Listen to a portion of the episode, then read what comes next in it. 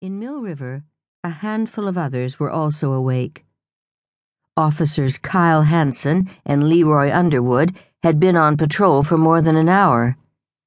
The police department's old Jeep Cherokee churned through the new snow as they made their way along the country roads surrounding the town. They had been looking for stranded motorists, but the roads were deserted. Most folks had been sensible enough to stay at home during the storm.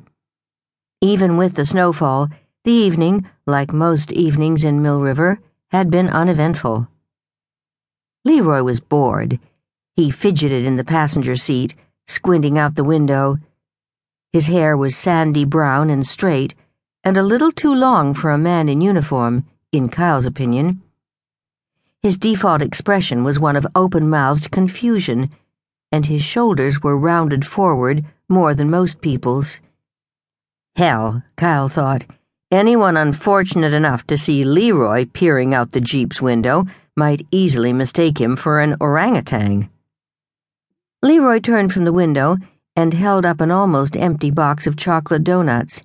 You care if I eat the last one? Nah, Kyle replied. They're stale, you know. This fact was lost on Leroy. You think we should drive through town again? he asked with his mouth full. Kyle glanced at Leroy and shrugged. Leroy crammed the last of the donut into his mouth and struggled to open the thermos. As they started down the hill, back into town, Leroy tried to pour the remaining coffee into the thermos cup, but most of it sloshed into his lap. Ah, shit! Take it easy with the potholes, would you? he complained. Kyle rolled his eyes. What Leroy lacked in intelligence and compassion, he made up for in appetite. Their route took them past the entrance to the driveway that curved up to the McAllister mansion. Through the snow, Kyle could just make out the faint glow of the white marble home at the top of the hill. You ever seen her? Leroy asked, following Kyle's gaze. Who?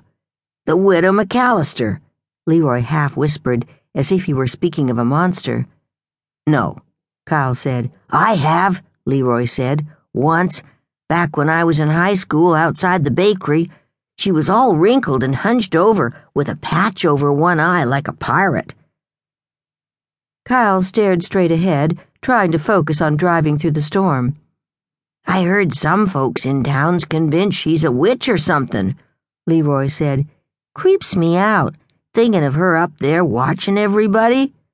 Leroy flashed a taunting grin at Kyle. Maybe someone should make her walk the plank. Kyle clenched his jaw and fought the urge to respond. Leroy was trying to irritate him, he knew, and he wasn't going to give him any satisfaction. It was easier for Kyle to tolerate Leroy's crudeness when he thought of how difficult it must have been for the junior officer growing up. According to the police chief, who knew almost everyone in town, Leroy was the product of an absentee father and an alcoholic mother. He had an older sister who lived in Rutland. That sister apparently was unique in the Underwood family, having finished college and taken a job as an accountant with the city government.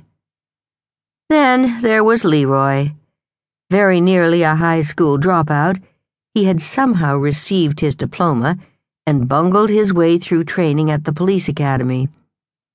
He had an ego the size of Texas, and Kyle had yet to see him show real kindness toward anyone. Why Leroy had been hired, Kyle didn't know. Maybe the town had been desperate for another officer, but by Kyle's standards, Leroy was hardly good officer material. The old Jeep churned through the snow as they drove back into Mill River. Small, older houses and assorted trailer homes lined the street on this end of town. Most of the residences were dark. One mobile home, though, was brightly lit. In contrast to most of the other trailers, this one was shiny and new. The front yard was filled with ceramic ornaments protruding from the snow a pair of deer, several rabbits, some gnomes, and a large bird bath.